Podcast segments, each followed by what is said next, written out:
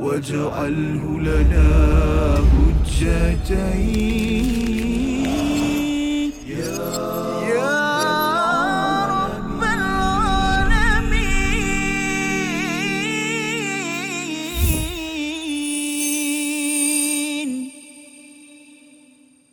وإذا قيل لهم لا تفسدوا في الأرض قالوا قالوا إنما نحن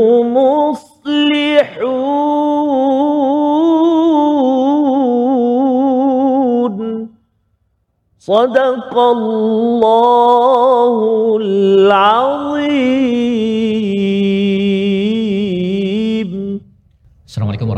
wabarakatuh. Alhamdulillah wassalatu wassalamu ala Rasulillah wa ala alihi wa man wala syada la ilaha illallah syada Muhammadan abduhu wa rasuluh. Allahumma salli ala sayidina Muhammad wa ala alihi wa sahbihi ajma'in. Amma ba'du. Apa khabar tuan-tuan dan puan yang dirahmati Allah sekalian? Kita bertemu dalam My Quran Time, Quran Salat Infak untuk sama-sama kita meneruskan pengajian kita. Kita mengambil nilai-nilai hidayah daripada suratul Baqarah ayat 10 hingga 13 dan pada hari ini bersama tuan-tuan yang berada di studio, yang berada di online bersama Al-Fadil Ustaz Tarmizi Abdul Rahman. Apa khabar Ustaz? Alhamdulillah, Fadil Safas sihat ya? Saya Alhamdulillah. Masya Allah, Safas.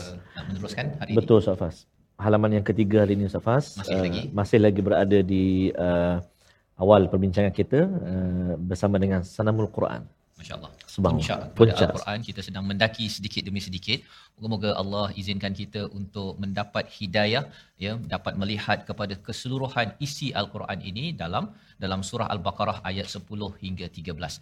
Mari sama-sama kita mulakan dengan doa kita subhanakala ilmalana illa ma 'allamtana innaka antal alimul hakim. Rabbi zidni ilma. Moga-moga Allah menambahkan kebaikan, keberkatan kepada hidup kita dan juga memberi kesan kepada keluarga kita dengan ilmu daripada Al-Quran. Kita saksikan apakah sinopsis bagi ayat 10 hingga 13 iaitu daripada ayat yang ke-10 kita melihat kepada punca berlakunya kemunafikan ataupun penyakit dalam hati orang-orang yang dijelaskan oleh Allah Subhanahu Wa Taala. Kemudian kita akan melihat kepada ayat 11 hingga 12 sifat orang munafik yang berbuat kerosakan dan ayat yang ke-13 tipu daya orang munafik terhadap orang-orang yang beriman rupa-rupanya ianya tidak tidak berhasil.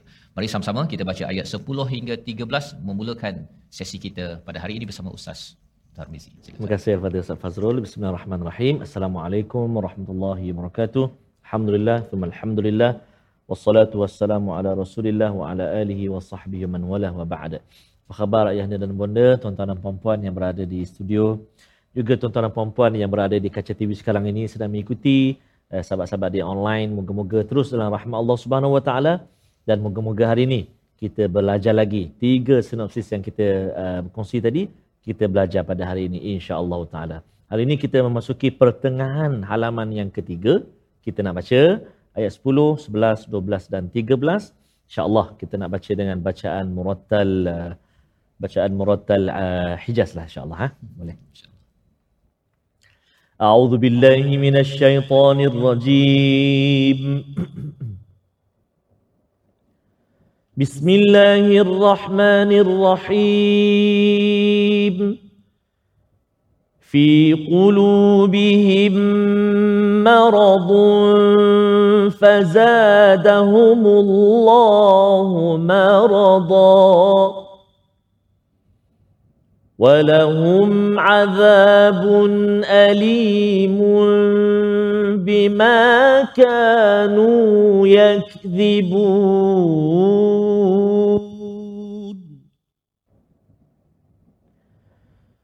وإذا قيل لهم لا تفسدوا في الأرض قالوا وإذا قيل لهم لا تفسدوا في الأرض قالوا إنما نحن مصلحون.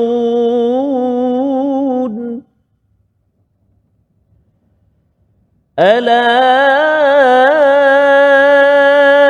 إن إنهم هم المفسدون ولكن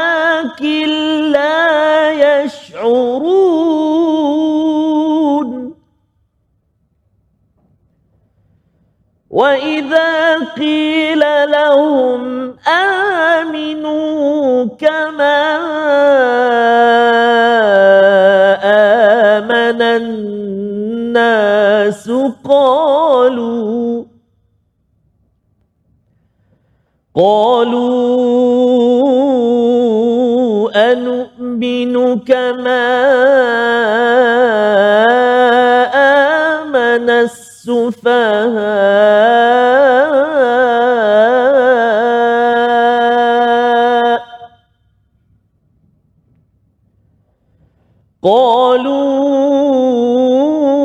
أنؤمن كما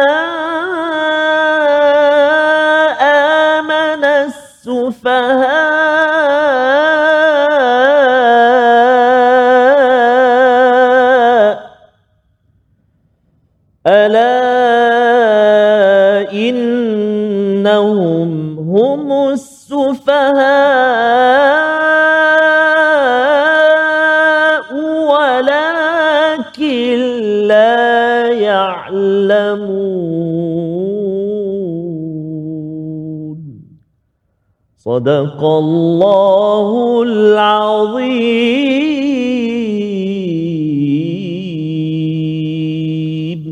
Surah Al-Nazim itulah bacaan daripada ayat yang ke-10 hingga 13 bagaimana Allah memberikan komentar Ustaz ya. Komentar kepada ayat yang ke-8 dan 9. Apabila kita melihat ayat yang ke-8 Allah menyatakan daripada sebahagian manusia mereka menyatakan bercakap ya perkataan daripada mulut mereka mereka cuba untuk menipu Allah pada ayat yang ke-9. Jadi Allah memberi komentar bahawa pada ayat yang ke-10 fi qulubihim marad. Ya pada hati mereka ada penyakit. Dan kemudian fazadahumullahu marada. Dan kemudian Allah menambah lagi. Bukan wa ustaz ya. Faza ya. Fa dekat situ menunjukkan apa? Menunjukkan bahawa bila hati mereka dah ada penyakit Allah tambah-tambahkan lagi.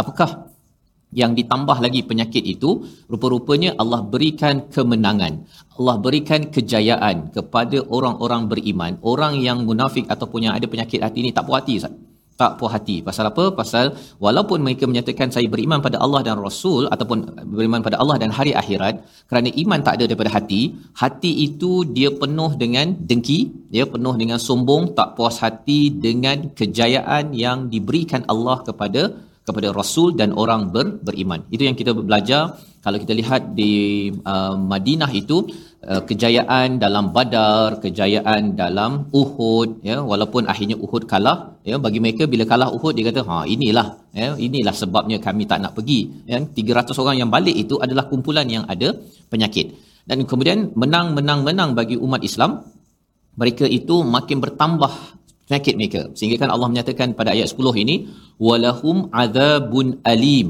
ya bagi mereka itu ada azab yang amat pedih ya kalau di ayat yang ke-7 itu walahum adzabun azim azab yang besar bagi orang kafir ya tetapi bagi orang yang penyakit hati ini dia pedih Zat. Alim tu maksudnya pedih melampau-lampau. Dia rasa tak puas hati betul kalau ada kejayaan kepada umat orang beriman. Pelajaran untuk kita ialah kalau kita tengok orang lain berjaya Ustaz ya. Kalau kita rasa saya tak puas hati betul lah. Dia ni naik pangkat, dia ni berjaya dapat uh, kereta, dapat rumah apa sebagainya. Itu maksudnya ada penyakit hati yang kita kena minta dengan Allah. Minta Allah jauhkan ya kerana apa kalau kalau kita sakit hati dengan nikmat-nikmat yang diberikan kepada orang lain apatah lagi orang tu beriman maka itu tandanya ada penyakit dan ini adalah kategori ketiga yang perlu kita kita jauhkan bima kanu yakdzibun pada ayat 10 itu di hujung itu atas apa yang mereka selalu dustakan apa maksud selalu dustakan? Satu, dustakan ini cakap tak serupa bikin. Satu.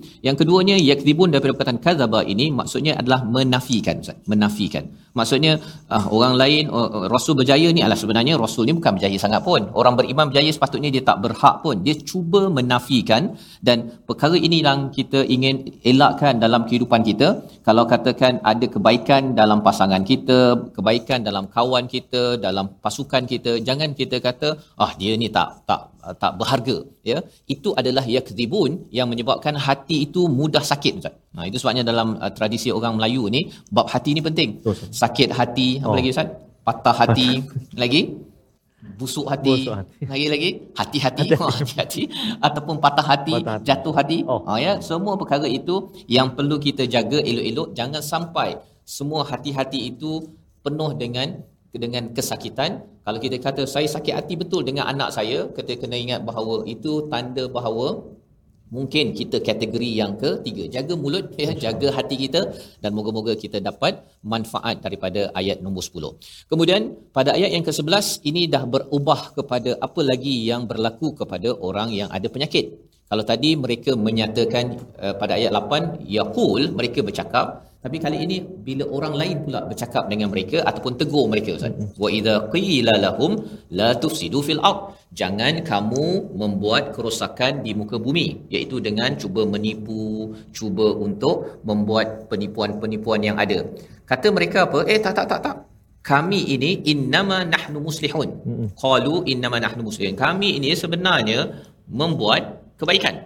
Jadi ini tanda orang yang yang bermasalah Ustaz ya. Dia rasa semua benda yang dia buat betul dan kalau katakan orang tegur dia kata sebenarnya apa yang kamu buat ni merosakkan kamu cuba untuk menghancurkan perpaduan kamu untuk memecahkan umat Islam. Eh tak tak tak tak. Kita buat ini adalah untuk pembaikan. Ha yang itu kita kena jaga betul-betul. Jangan sampai orang dapat baca Ustaz ya. Kita baca muka surat 3 ni bila kita tengok dalam masyarakat eh macam ada pula orang yang dia memecah belahkan manusia memecah belahkan orang Islam memecah belahkan rakyat Malaysia contohnya ataupun rakyat sesebuah negara dan dia kata kami buat ini untuk islah untuk islah.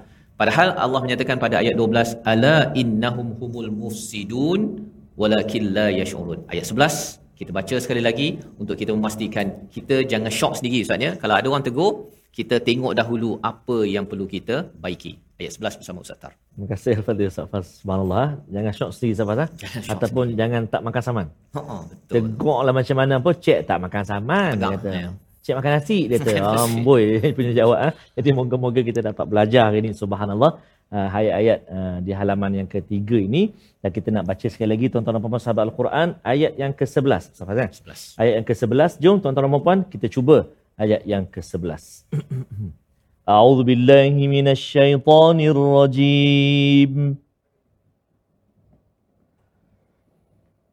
وإذا قيل لهم لا تفسدوا في الأرض قالوا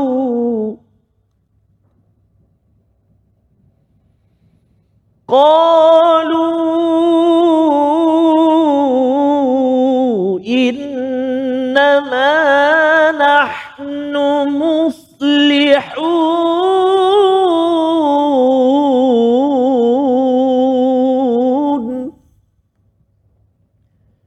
صدق الله العظيم Kita berehat sebentar dalam My Quran Time, Quran Salat Infak. واجعله لنا حجتين يا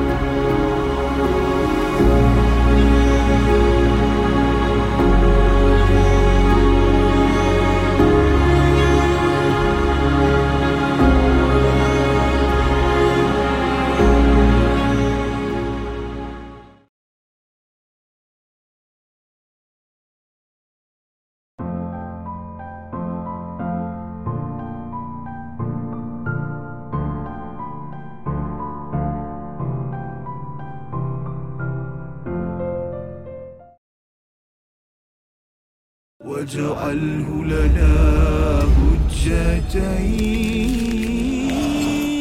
يا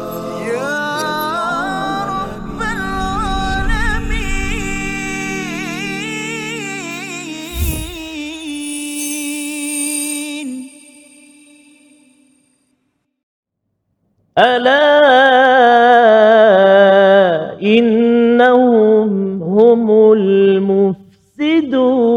ولكن لا يشعرون. صدق الله العظيم. Al-Azim kita kembali semula dalam My Quran Time. Hari ini kita membicarakan ayat 10 hingga 13 dan sudah pun kita melihat kepada ayat 10 sebentar tadi dan 11 di mana Allah memberitahu kepada kita bagaimana ciri-ciri orang yang ada penyakit hati Ustaz ya. Pada ayat yang ke-11 itu adalah apabila diingatkan ataupun dinyatakan kepada mereka jangan berbuat kerosakan kerosakan itu mungkin dalam bentuk ya memusnahkan ataupun memecah belahkan kepada umat Islam ataupun tidak menyokong kepada perkara kepada perkara kebaikan uh, menyokong kepada projek-projek untuk menghancurkan uh, umat Islam.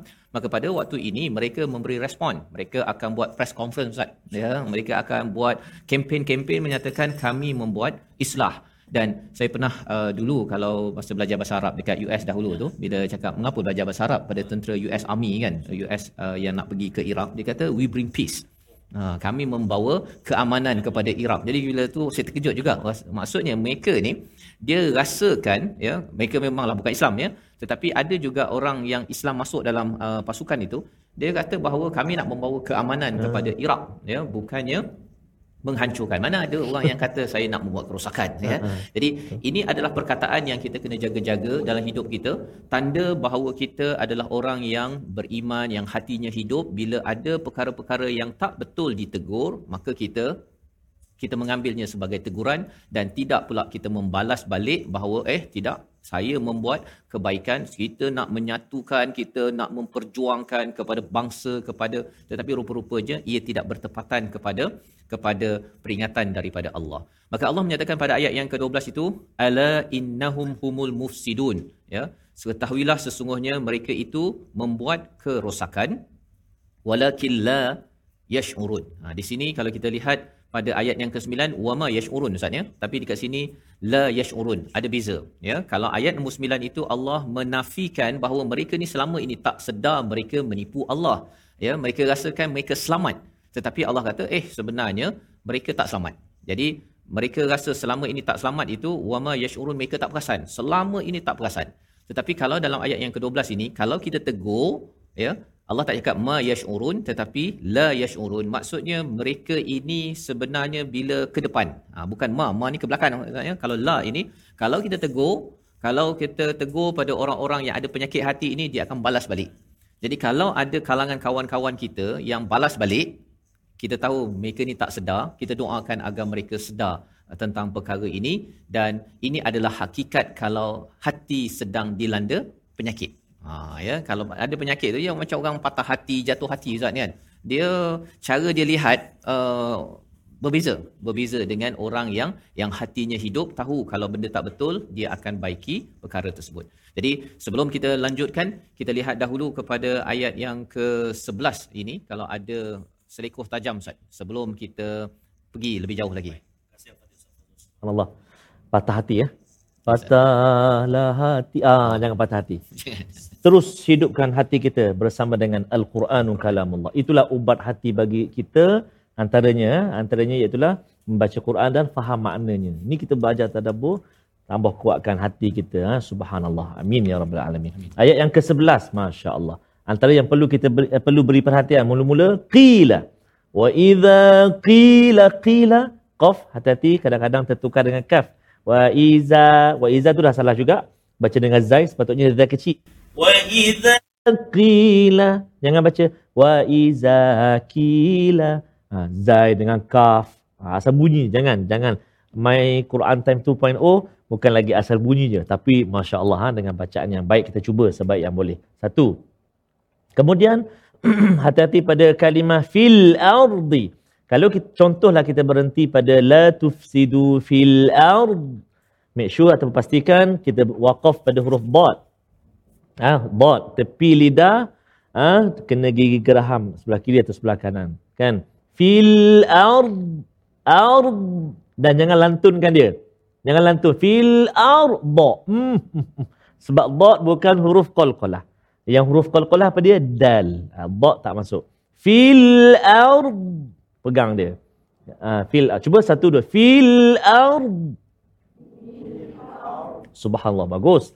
Dan yang ketiga yang perlu kita beri perhatian dua huruf ha nahnu dan juga muslihun satu ha yang sukun satu ha yang berbaris. Nahnu cuba nahnu muslihun Subhanallah. Itu uh, antaranya Al-Fatihah Safas. Selekoh tajam yang perlu kita buka mata betul-betul. Betul. Ah, buka buka mata jangan sampai patah hati Ustaz. Oh, jangan sampai tersilap dan lebih daripada Ya. itu bila kita belajar ayat 11 tadi Ustaz ya la tufsidu fil ard itu is- uh, ustaz ataupun Imam Wahbah Zuhaili dia Ya. menyatakan antara kerosakan yang dibuat oleh orang-orang yang ada penyakit hati ini ialah menyalakan fitnah. Oh, Ha, ni sekarang ni sedang banyak Oh, berlaku ya subhanallah. sebelum pilihan raya, selepas Betul. pilihan raya, lepas pilihan raya pun ada fitnah lagi.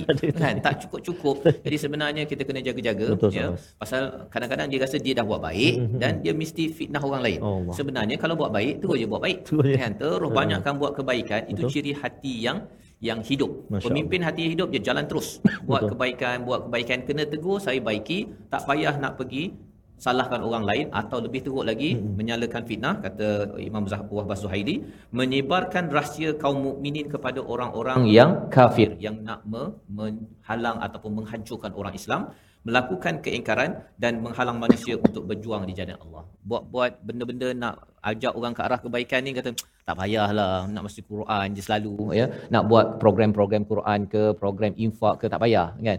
Kalau ada elemen begini, projek dicadangkan tetapi dihalang, maka itu adalah tanda tufsidu.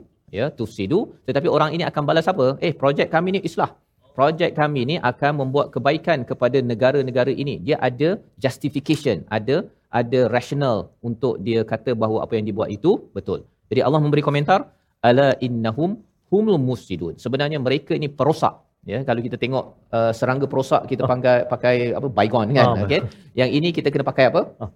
Ubatnya Quran. Subhanallah. Ya, ha, ubat Quran ini dia akan meng, me, me, menyembuhkan hati-hati yang rosak tersebut dan inilah yang kita ingin perhatikan dan perkataan pilihan kita pada hari ini ialah fazadahum ya perkataan daripada uh, zada ya kata akarnya yang bermaksud tambah ya bertambah. 61 kali disebut di dalam al-Quran kita uh, perhatikan tadi pada ayat yang ke-10 ia berulang pada surah Ali Imran ayat 173 surah Al-Anfal ayat yang kedua surah At-Taubah ayat 124 maksudnya apa? Allah tambah ya? Allah tambah pada masa yang sama. Fa itu maksudnya tak makan masa yang panjang. Allah terus tambah tambah tambah. Pasal apa? Orang sakit hati ni dia tengok orang lain lebih sikit ustaz ya? Oh. tak lebih pun dia rasa lebih.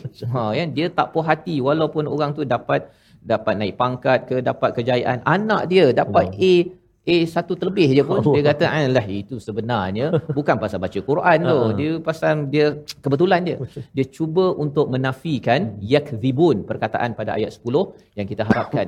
Kita menjadi suami, menjadi isteri, menjadi ibu, ayah, anak, menjadi pemimpin yang tidak menafikan kebaikan orang lain. Ada kelemahan-kelemahan tetapi jangan sampai kita kita musnahkan terus segala kebaikan khuatir kita digelar orang yang mendustakan dan itu tanda ada penyakit di dalam hati kita. Kita berehat sebentar, kembali dalam My Quran Time, Quran Salat Infak insya-Allah.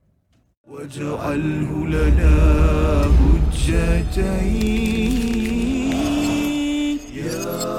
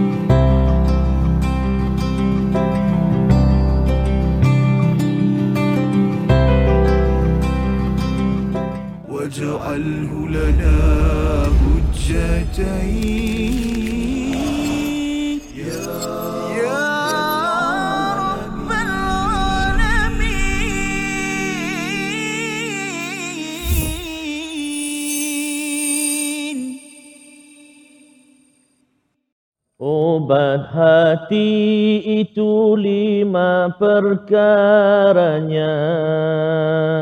Yang pertama baca Quran dan maknanya. Yang kedua salat malam dirikanlah. Yang ketiga Berkumpulah dengan orang soleh.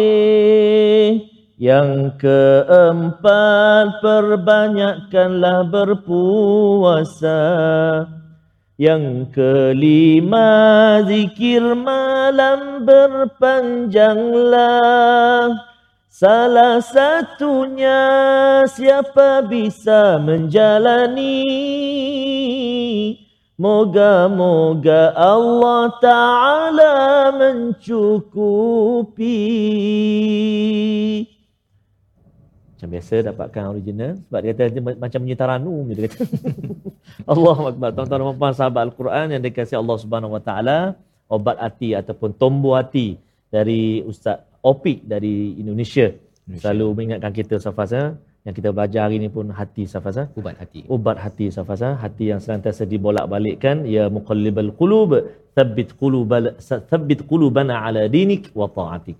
Moga-moga Allah senantiasa tetapkan hati kita dalam ketaatan dan ibadah kepada Allah Subhanahu taala. Ubatnya al-Quranul Karim kalamullah antaranya insya-Allah. Jadi insya-Allah kita nak beralih seketika ke segmen uh, ataupun ke ruangan uh, tajwid pada saat ini iaitulah kalimah-kalimah ataupun perkara-perkara yang perlu kita beri perhatian seperti mana uh, slide yang telah kita sediakan untuk kita sama-sama berkongsi dengan para penonton sekalian untuk segmen tajwid. Apakah kalimah-kalimah yang perlu kita beri perhatian? Mari kita saksikan sama-sama iaitulah uh, ayat-ayat ataupun kalimah-kalimah yang perlu kita beri perhatian untuk tajwid uh, iaitu perkara yang perlu kita beri perhatian iaitulah ayat yang ke-10 ha, menjelaskan hukum idgham syafawi ataupun idgham mithlain pada kalimah fi qulubihim maradun. Ha iaitulah fi qulubihim maradun. Ayat ke apa tuan-tuan puan? Ayat yang ke-10 fi qulubihim maradun. Cuba satu dua tiga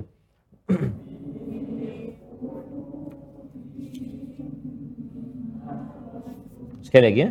Fi qulubihim maradun. Cuba.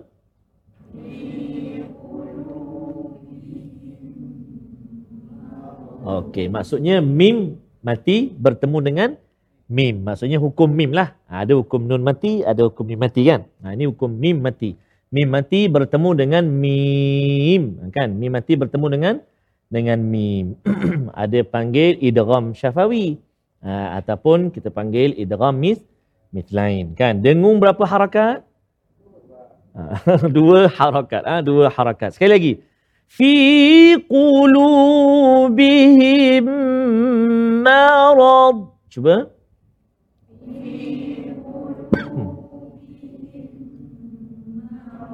Okey, itu kita cuba wakaf lah. Dok tu kita cuba wakaf kan. Dia bunyi macam tu. Itu yang pertama, iaitulah uh, kita menjelaskan ataupun memberikan hak tajwid dekat situ, uh, idram syafawi ataupun idram mithlain. Adapun kita nak melihat juga uh, huruf yang perlu kita beri perhatian dalam ayat-ayat yang kita baca pada hari ini. Jom kita saksikan apakah huruf yang kita nak cuba praktikkan, kita nak betulkan, beri perhatian. Ya, iaitulah ah menyempurnakan makhraj huruf dad ha, pada kalimah marada ha, dalam ayat yang ke-10 dan kita jumpa beberapa tempat lah. Ha, juga dalam ayat yang ke-10 kita cuba.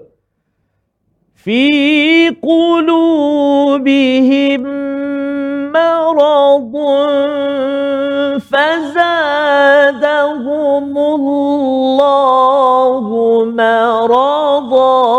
Satu, dua, tiga. Bagus,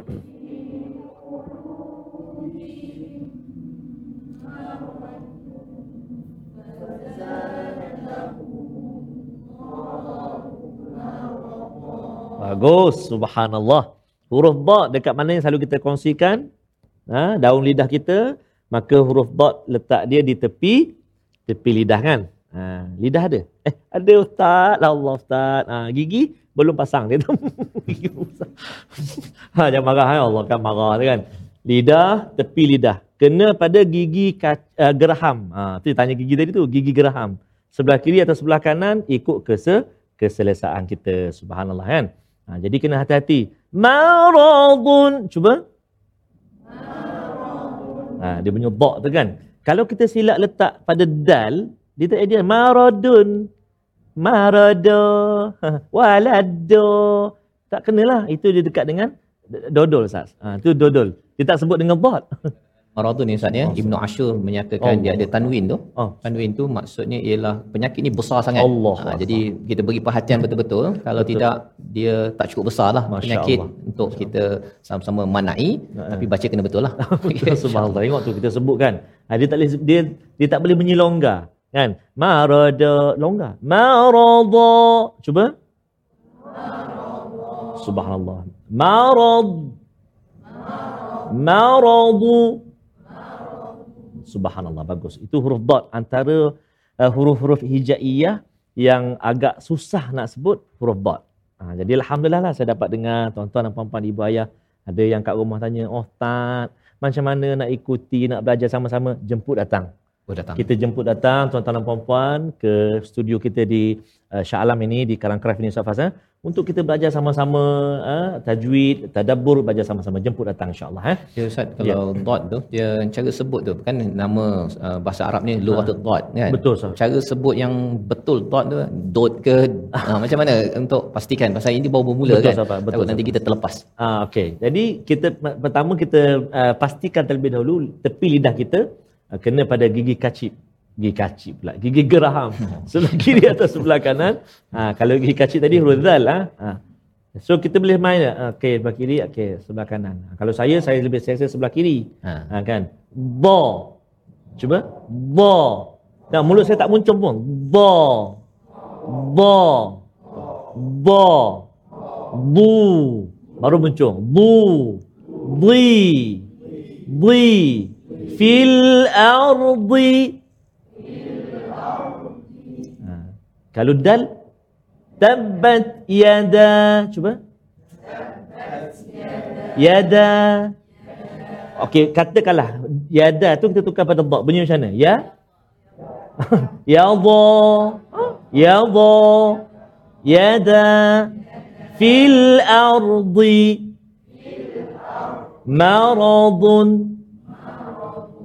Bunyi tu. Kalau uh, wakaf Ustaz.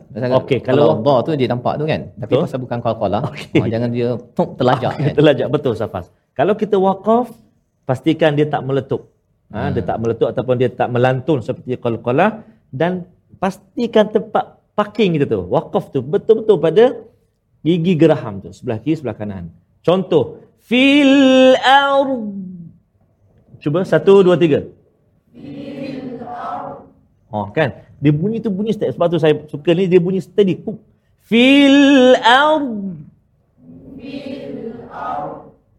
Dia kata susah Ustaz, saya buat empat kali dah Ustaz. Kata, tak jadi. Latihan dia, hidupkan dah dulu baris tu. Contoh kata fil ardi. Fil ardi. Fil ardi. Fil ardi. Yang keempat tahan baris dia. Fil ard. Oh, jangan bunyi di tu. Ah, tahan. Yang kali keempat tu tahan. Keempat. Cuba matikan dia. Fil ard. Satu, dua, tiga. Subhanallah. Kalau marad Ustaz, cuba sekali lagi. Okey, marad eh. Banyak ni. Dia sesi tajwid tu. Ya, Bagus sesi sama. ya. Marad. Marad. Lidah kat mana? Dia kata dalam ni lah Ustaz. Ah, betul lah dalam mulut kita betul lah tu. Dekat mana posisi dia? Marad. Kat mana? Tepi lidah. Geraham. Kiri ke kanan? Dia kata belah kanan lah tak ada. Belah kiri je ada. Ha, Marad. Subhanallah. Tapi ada setengah-setengah keadaan Safas. Ada juga antara pembaca tapi minimal lah. Ya. Dia kata dia tengah-tengah. Marad. Oh. Oh. Ha. Selagi benda tak berubah bunyi dia tu, ha, boleh lah kan. Ha. Jadi kaedah dia tepi uh, lidah, gigi geraham sebelah kiri atau sebelah kanan. Itu untuk tajwid. Sebab banyak kita belajar hari ni ya. Uh, Ustaz Faham belajar kita kita kongsi hari ni subhanallah setiap dengan makna dia masya-Allah tabarakallah. Mari kita ulang untuk hafazan. A'udzubillahi minasyaitonirrajim. Kalau dah barangkali dah biasa dengar dah boleh ingat sikit cuba pejam mata. Fi qulubihim maradun فزادهم الله مرضا. ستو دو تيجا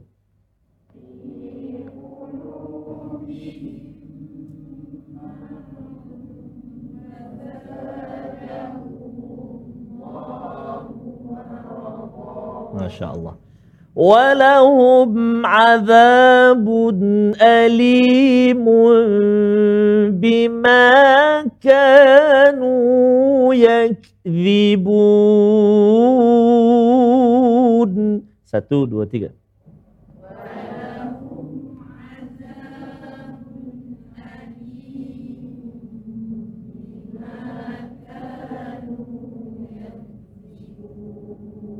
Masya Allah, subhanallah, tabarakallah. Ayat-ayat dalam uh, kalimah-kalimah dalam ayat ke-10 tu antara kalimah ataupun huruf-huruf yang selalu kita jumpa safas eh. Uh, qulub, qulub hati kan. Uh, jantung hati qalb uh, kan. Lepas tu Allah, marada, azab, uh, alim. Oh, selalu kita jumpa dan membantu kalimah-kalimah ini insya-Allah dia akan membantu kita untuk mudahkan hafalan kita. Tinggal lagi kita kena ulang banyak kali dan cubalah dengan kawan-kawan awak baca yang first tu marada tu saya sambung bila esok dia kata uh, tak kira lah maksudnya ada sesi ulangan tu Ustaz Fazal ya, jadi kita nak belajar lagi lepas ini ayat yang ke-11 12 13 namun kita nak berehat seketika kembali selepas ini dalam My Quran Time Quran Salat Infaq insyaallah واجعله لنا حجتين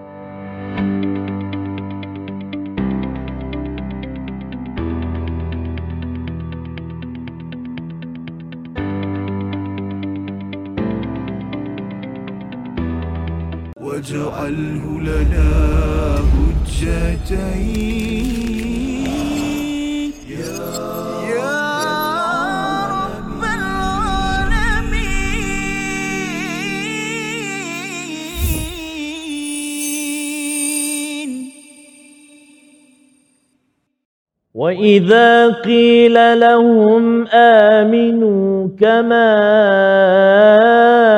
آمن الناس قالوا قالوا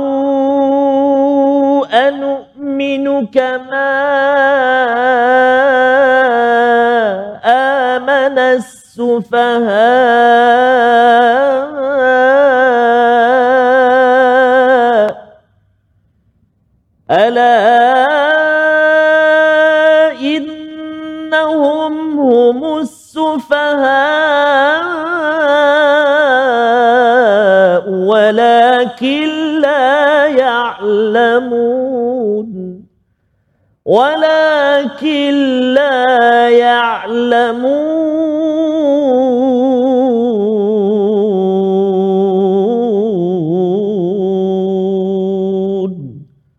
صدق الله العظيم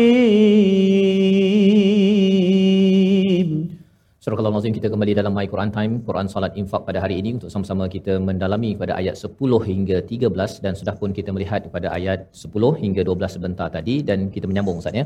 Pada ayat yang ke-13 ini agak panjang, satu lagi babak tentang bagaimana untuk menilai bahawa hati kita ya adalah hati yang sejahtera ataupun ada penyakit apabila dinyatakan oleh Allah pada ayat yang ke-13 wa idza qila lahum apabila dinyatakan kepada mereka aminu ada seruan silalah beriman silalah buat kebaikan ikut pada peraturan Allah Subhanahu Wa Taala. Sebagaimana diimankan oleh manusia apakah balasan orang-orang yang ada penyakit hati? Anu'minu kama amana sufaha. Kita nak beriman ke seperti orang-orang sufaha maksudnya ini adalah respon mereka. Kalau awal tadi ditegur mereka kata kami yang membuat kebaikan. Kali ini bila suruh buat perkara-perkara yang yang baik beriman mereka kata bahawa apakah kami nak beriman seperti golongan sufaha apa maksud sufaha daripada perkataan safih itu ialah orang-orang yang bodoh ataupun lemah akalnya. Mereka menyatakan bahawa sahabat-sahabat nabi itu adalah sufaha pasal mereka ni kebanyakan orang miskin ataupun mungkin pelajarannya tak setinggi Abu Jahal ataupun orang-orang yang berada di di Mekah Madinah tersebut. Jadi mereka menggelarkan orang-orang yang beriman itu sebagai sufaha. Maka di hujung itu Allah memberikan respon ya ala innahum humus sufaha walakin la ya'lamun. Sesungguhnya mereka lah sebenarnya sufaha iaitu orang yang bodoh tetapi mereka tidak mengetahui. Jadi antara perkara yang menyebabkan mereka digelar sufaha ini satu ustaz ya menurut Imam Ar-Razi ialah kerana mereka jual akhirat dengan dunia mereka tak dapat menilai akhirat ke yang bagus ataupun dunia. Dunia ni 60-70 tahun je hidup. Lepas tu habislah tu. Ya. Tetapi mereka tidak dapat mengutamakan yang utama.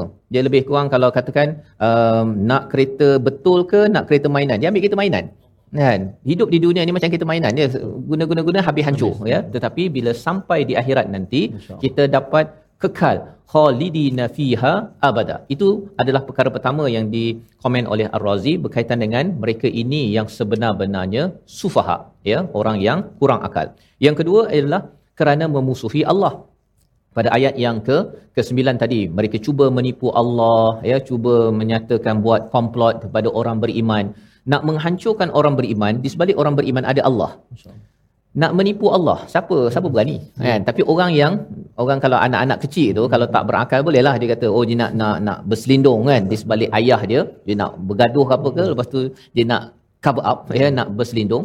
Tapi itu anak kecil bolehlah ustaz ya. Tetapi kalau katakan iman itu tahap anak kecil ini digelar sufaha Allah menyatakan mereka ini tidak berilmu. La ya'lamun. Mereka ini tidak mencari ilmu yang sebenarnya. Walaupun belajar tinggi ada master ada PhD kalau zaman dahulu ini yang ada PhD ni level Abu Jahal kan? Oh. Abu Jahal ni memang bijak, pandai. Asal namanya adalah Abu Hakam gelarannya. Ah. Abu yang bijak. Tapi Nabi hadir kata ini Abu Jahal. Pasal apa? Pasal tidak menggunakan ilmu untuk untuk makin dekat kepada Allah Subhanahu Wa Taala. Itu yang kita selalu doa awal majlis kita Rabbi zidni ilma. Ya Allah tambahkanlah keberkatan, kebaikan dengan ilmu. Pasal bila dengan ilmu makin dekat dengan Allah itu adalah sifat hati yang yang hidup. Tapi kalau dengan ilmu banyak makin lagi suka sebarkan fitnah, suka menghancurkan, suka kritik orang lain punya kebaikan, yang baik saya. Ha kan. Yang buruk-buruk orang lain, maka itu adalah tanda bahawa seorang itu adalah sufaha kerana kerana tidak menghargai kepada nikmat-nikmat daripada Allah dan kemudian menjual akhirat dengan dunia segala projek-projek yang dunia diambil dia kaut habis tapi kalau untuk bawa kepada hari akhirat dipandang dipandang uh, kecil ataupun enteng. Ini pelajaran penting kepada kita pada hari ini. Moga-moga kalau kita perhatikan hujung ayat 13 itu la ya'lamun, tapi kalau hujung ayat 12 itu la yash'urun. Ada beza Ustaz ya? La yash'urun itu maksudnya tak perasan. Emosi mereka tak perasan buat kerosakan dia selamba dia buat dia bersemangat tapi rupanya mereka merosakkan. Tapi untuk beriman kita perlukan ilmu, ilmu.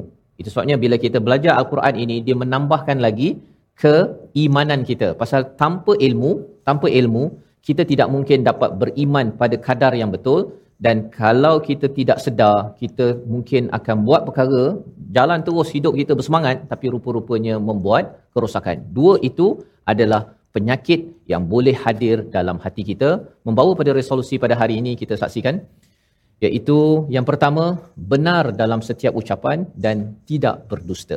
Ya ini perkara yang perlu kita jaga elok-elok. Kita mohon Allah jaga apa sahaja yang dalam hati dikeluarkan tetapi hati itu juga perlu dijaga agar ia tidak mendustakan. Yang kedua jangan menghalang orang lain berbuat kebaikan. Ya kerana itu tanda tufsidu ya membuat kerosakan. Dan yang ketiganya tidak merasakan diri yang paling baik iaitu dengan menyatakan kamilah yang buat islah ataupun kami inilah yang bijak itu adalah perkataan-perkataan orang yang ada penyakit hati. Dia rasakan saya tahu semua profesor sebut tahu tak tak boleh tegur tak boleh apa. Itu tanda ada penyakit dalam hati yang kita doa betul-betul pada Allah Subhanahu taala. Kita dijauhkan daripada penyakit hati yang membawa kepada nifaq munafik yang ada pada zaman Rasulullah dan ia tetap ada pada zaman ini yang kita harap kita dijauhkan. Kita berdoa di hujung ini bersama Al-Fadil Ustaz Tarmizi Abdul Rahman. Terima kasih kepada Ustaz Fazrul. A'udzu billahi minasyaitonir rajim. Bismillahirrahmanirrahim. Alhamdulillahi rabbil alamin wal 'aqibatu lil muttaqin wa la 'udwana illa 'alal zalimin. والصلاة والسلام على أشرف الأنبياء والمرسلين وعلى آله وصحبه أجمعين Allahumma ya Allah wa ya Rahman wa ya Rahim. Ampunilah dosa kami ya Allah. Ampunilah dosa ibu ayah kami, ibu ayah mertua kami, muslimin muslimat bi rahmatik ya arhamar rahimin. Ya Allah wa ya Rahman wa ya Rahim.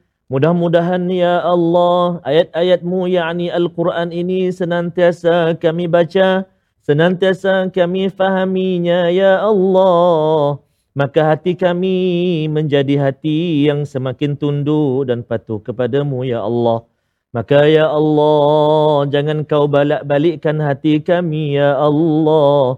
Jangan kau balak-balikkan hati kami ya Rahman. Setelah kau berikan petunjuk dan hidayah buat kami ya Allah maka tetapkanlah hati kami kepadamu ya Arhamar Rahimin. Allahumma rabbana alayka tawakkalna wa ilayka nabna wa ilaykal masir وصلى الله على سيدنا محمد وعلى آله وصحبه وبارك وسلم والحمد لله رب العالمين تقبل الله منك Inna wa minkum taqabbal ya karim semoga Allah menerima doa kita menerima amal kita pada hari ini tuan-tuan kerana kita tahu bahawa ayat-ayat yang Allah turunkan ini bukanlah untuk kita menembak orang lain tetapi untuk kita mengingatkan diri sendiri. Inilah yang kita ingin bina dalam tabung gerakan Al-Quran sebagai satu platform untuk kita sama-sama menyumbang dan kita menyebarkan lagi program-program berasaskan Quran kerana kita tahu Quran sebagai ubat kepada pelbagai penyakit dalam hati kita. Dan kalau kita lihat banyak gejala fitnah berlaku banyak orang yang claim bahawa saya lah yang membuat kebaikan dan juga kamu semuanya tak bijak. Kalau ada penyakit-penyakit itu dalam masyarakat kita tahu makin kita memberi ubat menyebarkan Quran dalam masyarakat inilah yang akan mengislahkan masyarakat kita sebagaimana pernah pembaikan itu berlaku pada zaman Rasul sallallahu alaihi wasallam. Kita bertemu lagi dalam episod akan datang untuk terus sama kita mendalami isi Quran dalam My Quran Time, Quran, Salat dan Infak insya-Allah. آناء الليل وأطراف النهار واجعله لنا هجتين.